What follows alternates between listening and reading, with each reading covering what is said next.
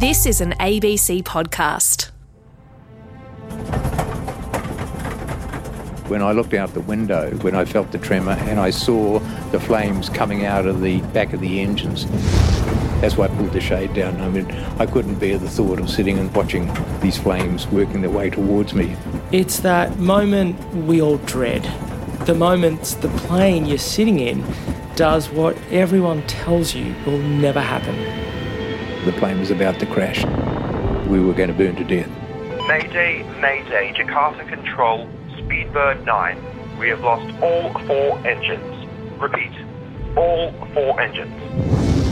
The fear to me was was just like a cold chill. St- staring d- death in the face is, is something that we're, we're, we're not programmed for it.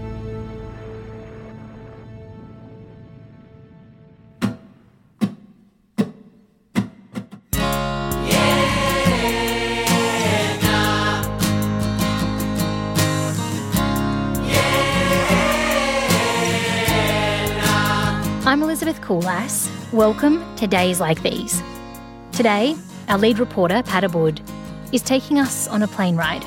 Well, Ellie, it's not exactly a plane ride, it's more like a plane glide. And I I am terrified of the next thing that you're about to say because I feel like I've been living most of my adult life comforted by a fact that a friend once told me. This friend was training to be a pilot. It's the 10 second rule. Basically, the idea is 99% of air accidents happen in the first 10 seconds after takeoff. And after that, you're pretty much in the clear. And now I have a terrible feeling, Pat, that you are about to expose that as a handy and comforting lie. Uh, I am, and I wish I could tell you otherwise, Ellie, except it did happen to a guy called Evan Dilner. When the plane he was on mid flight literally fell from the sky. Oh, God. Okay. So it's buses and boats and trains for me from now on. Looks like it, at least for you anyway, Ellie. for the rest of us, welcome aboard British Airways Flight 9.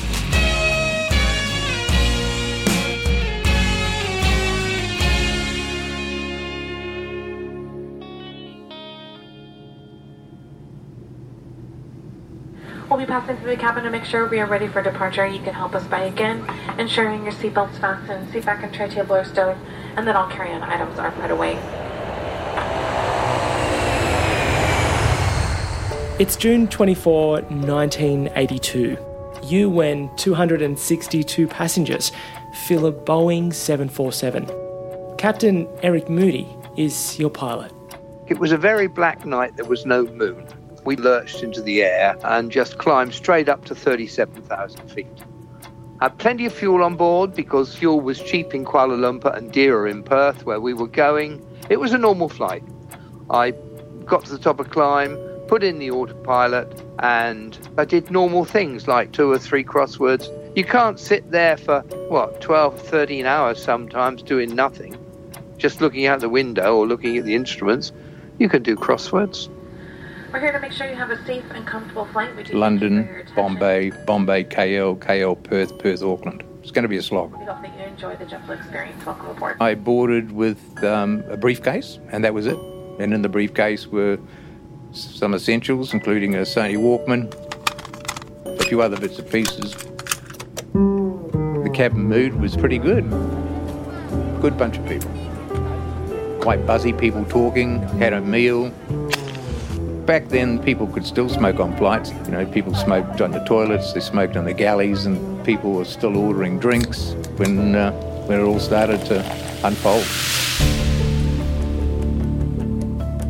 I could see smoke billowing in around the, where the air conditioning air comes in around what we would call in England the skirting board. I could smell sulfuric electrical burning smell.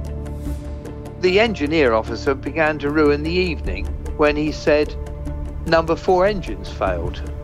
What Captain Moody, his crew, or any of the passengers didn't know was a volcano erupted just as the 747 flew right over it, spewing volcanic ash up into the sky directly into the plane's engines. Then the flight engineer said number two's gone, number three's gone, and something like, oh goodness me, we've lost the lot. All four engines ostensibly failed. They weren't working at all. Mayday, Mayday, Jakarta Control. The plane loses all power. We've lost all four engines. Smoke fills the cabin, and Flight 009 is falling from the sky. We went down from 37,000 feet to 12,500 feet. We were working bloody hard, doing checklists, going through the routines of trying to get engines started. It really was a mess we were thinking out. We practiced in the simulator many, many times, four engine failures in a jumbo. And this thing did not behave on that evening at all like we were told it would happen. And that was the most confusing part of the whole incident. And unless we got some power back, we were doomed. And I didn't want to die. While the death clock was ticking in the cockpit, Captain Moody's way with words were his only win. This time, not in a crossword, but a game changing cabin announcement. His turn of phrase would become the defining moment of the entire British Airways Flight 9 incident.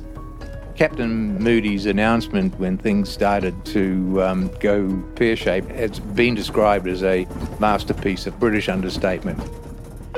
Good evening again, ladies and gentlemen. It's Captain Eric Moody here. It was um, short, succinct, We have a small problem and he wasn't wasting any words. in that all four engines have failed, and I trust you're not in too much distress.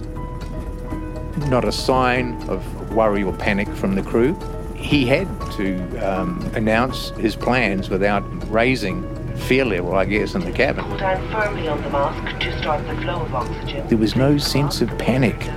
And that was the thing that got me. I, um, I, I couldn't hear raised voices, and um, I'd become a little nervous about any any change in either um, noise or vibration in the aircraft. And I felt a I felt a tremor, and I looked out the window, and that's when I saw the flames coming out of the back of the engine, saw the, the red streaks, and uh, I couldn't bear the thought of sitting and watching these flames working their way towards me. And then volcanic ash came pouring up the uh, through the cabin, and that's when I pulled down the shades, and with the girls behind me, pulled down their shade and said to them, "Just don't look." People want to know what happened. Very few people have ever asked me, in fact, I think you're the first who's actually asked me about how it really affects me emotionally. The fact that I was going to not see my family again. You know, I was going to leave a, a lovely wife and kids. Um, I was asking, I was asking God to, to save my life. And I was um, asking him to save my life, not only because I, I didn't want to die, but I wanted to see my family again.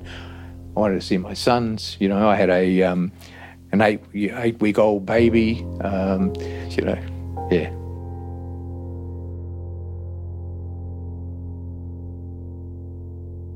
The 12 minutes that we were without power, sitting there with that eerie silence, would have probably been the longest 12 minutes of my life.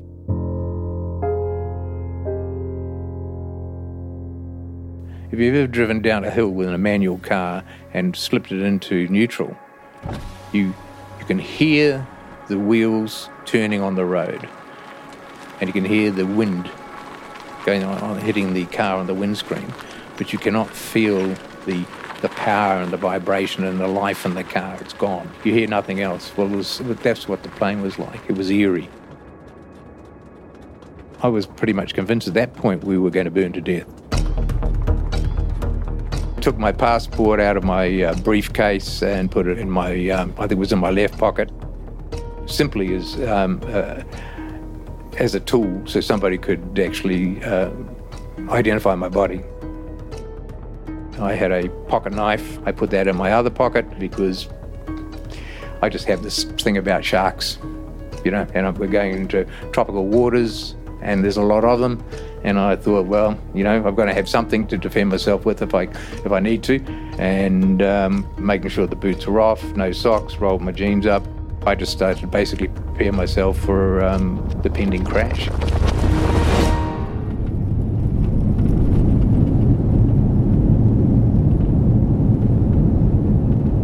We came out of the cloud, the ash cloud at 15,000 feet. It took two or 3,000 feet of clear air before the engines fired up. I mean, if you ask me how many times we tried to start them on the way down, I have no idea. It was in the hundreds. We knew that when the engines came on, we started to fly, and of course they they they actually started to ascend. Um, everyone was just, "Hey, we're flying! You know, we're flying. We're not going to die." Captain Moody gave the second announcement. I think he said we're going to be in Jakarta and we should be landing in 10 minutes, I think it was. And that was it. Um, we had no idea that he then had to literally land that plane blind. The landing was probably the most skillful bit of the whole lot because the front windscreens, both sides, were sandblasted and in fact had gone opaque. And there was just a little strip, and it wasn't very wide, down the edge of each front window, and it left a little tiny clear strip. And it was a real crew combined effort. The first officer called out the distance and the heights. The engineer monitored the engines, and I sat over the edge until I could see the edge of the runway on my side, and I slid back into the seat and the aeroplane virtually landed itself. It was a greaser. It did a beautiful landing. When the plane landed, I felt that um, I'd been given a a reprieve, and um, Captain Eric Moody um, is responsible for us being here today. What would you say to Captain Moody if you had the chance to, to speak to him all these years later, 30 years on? Oh, look, I would just simply uh, thank him for uh, basically saving my life. What if I told you that he's waiting for your call right now so you can thank him yourself? Really? That would be fantastic. Yeah, that would be a, a lovely surprise for him and for me, I'm sure. Yeah, thank you. So, shall we call him? Yeah, let's do. Yeah, please. How do you been? How have you been referring to him? Is, is Captain or Eric or Captain? Hello, Patrick. Hello, Captain Moody. How are you? Well, we're all right. I'm just thinking about going out, actually. I have somebody on the line that would love to say hello to you. Hello. Who's that? Oh, Captain Moody. Hello, my Hello, name's who Evan you? Dillner. I was uh, a passenger Evan, on uh, the Yeah, yeah. BA9 flight. And I just wanted Yeah. to take this opportunity to thank you and your crew uh, for the fantastic job you did and the fact that you uh, basically saved our lives on that uh, and that fateful uh, fateful night. Well, that's very kind of you, but to be honest, there's always danger. Flying's a very dangerous game. I mean, I learnt to fly when flying was really dangerous and sex was safe. When I retired in the in the 90s, it had gone the other way round. But you put me under pressure, then I seem to go ultra calm. Uh, incredible 24 hours. There's no doubt about that. Yeah, yeah, yeah. Yeah. Do, do you feel like a hero, Captain Moody? I don't know what a hero feels like. I feel like me. I'm I'm pleased I did a fair job. That's all I'll say about it. Yeah. Look, we won't keep you uh, any longer, um, Captain Moody, but I just wanted to say thank you from the bottom of my heart for everything you Yeah, did. Always- And no, um, it's a pleasure. I wish you a long and happy life that's left, and uh, I want the same. yeah, me too. Thank you very much. You look after yourself. Pleasure, Okay. pleasure. Bye-bye. Bye bye. The the incident and the experience will be with me forever. I just live with it, and um, it just doesn't go away.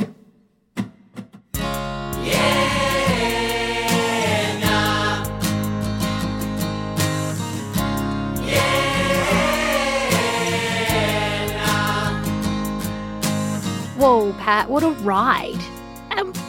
Um, of a slightly awkward phone call. It wasn't very Hollywood, was it? Do you think that Evan was let down that he didn't get this big momentous reunion with Captain Moody?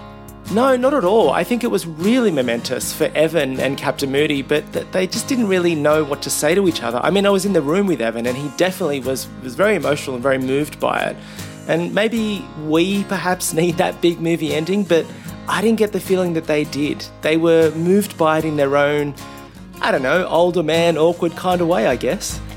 Which is very endearing, actually. Yeah, and you know, that quick reconnection was enough to remind them, I think, of how lucky they both are to have survived. And look, I suppose if a relative stranger wishes you a long and happy life 30 years after he piloted you to safety from a burning plane, you know, maybe that's all any of us could ever really hope for.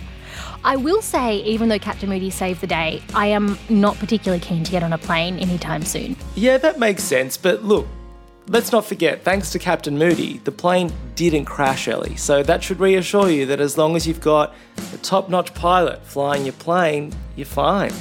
Yep, you're right. That's it. That's going to be my new 10 second rule. I'm just going to picture a stoic and professional Captain Moody sitting in the cockpit of any plane I get on from now on.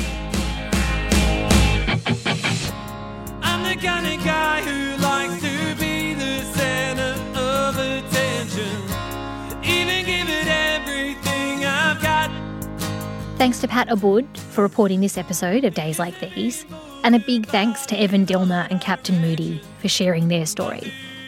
We hope you're enjoying the show. Please subscribe so we can keep you in the loop and give us a rating in your favourite podcast app. We would absolutely love to hear from you and any stories that you want us to know about. Please email us. We're at dayslikethese at abc.net.au. Next time on Days Like These, the story of a guy who really, really loves his job. He's basically like a human version of Tinder, and he's got secrets he's going to take to his grave.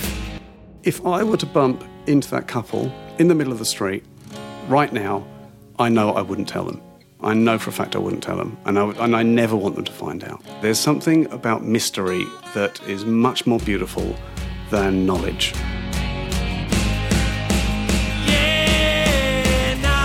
Days Like These is hosted by me, Elizabeth Coolass. Our lead reporter is the brilliant Pat Abboud, and our season one reporting team includes Alex Lolbach, Sam Wicks, and Monique Bowley. Our researcher is Tamar Cranswick. The supervising producer on this story was Rachel Fountain, and our digital team includes Andrew Davies and Michael Delaney. Sound design on this episode by Pat Abboud and Kerry Dell. A huge thanks also to Timothy Nicastri and Stephen Tilley. And you can follow me on Twitter or even better, on Instagram at Patabboud. Go on, slide into my DMs anytime. I'd love to hear all your best stories from life, and you never know, they might end up on this show. And finally, huge thanks to our incredible executive producers, Rachel Fountain and Ian Walker.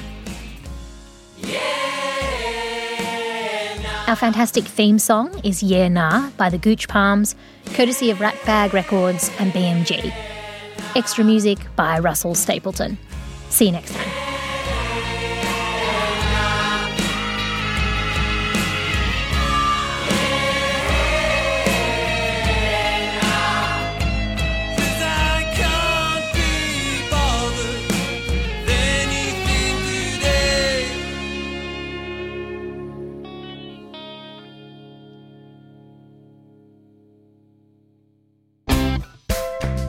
If you're in the mood for more mystery, silliness, or crime podcasts, then check out Finding Desperado, the sequel to Finding Drago. Comedians and detectives Alexei Toliopoulos and Cameron James embark on a new adventure, this time trying to track down a possible fake world record. From the team that brought you Finding Drago. This is Finding Desperado. Welcome to a new mystery. Just like the last one, it all begins with a book. The Guinness World Records. After skimming through this glorious golden tome, one record really jumped out at us. A record held by a man claiming to be the world's youngest filmmaker. A record that we believe is fake. Our search for this mysterious director and his world record winning film led us on a bizarre globe-trotting journey across Europe into the underground world of VHS horror movies and, of course, all over Google.com. This is a story about trickery, lost films, famous frauds, and possibly fake Guinness World Records. This is Finding Desperado.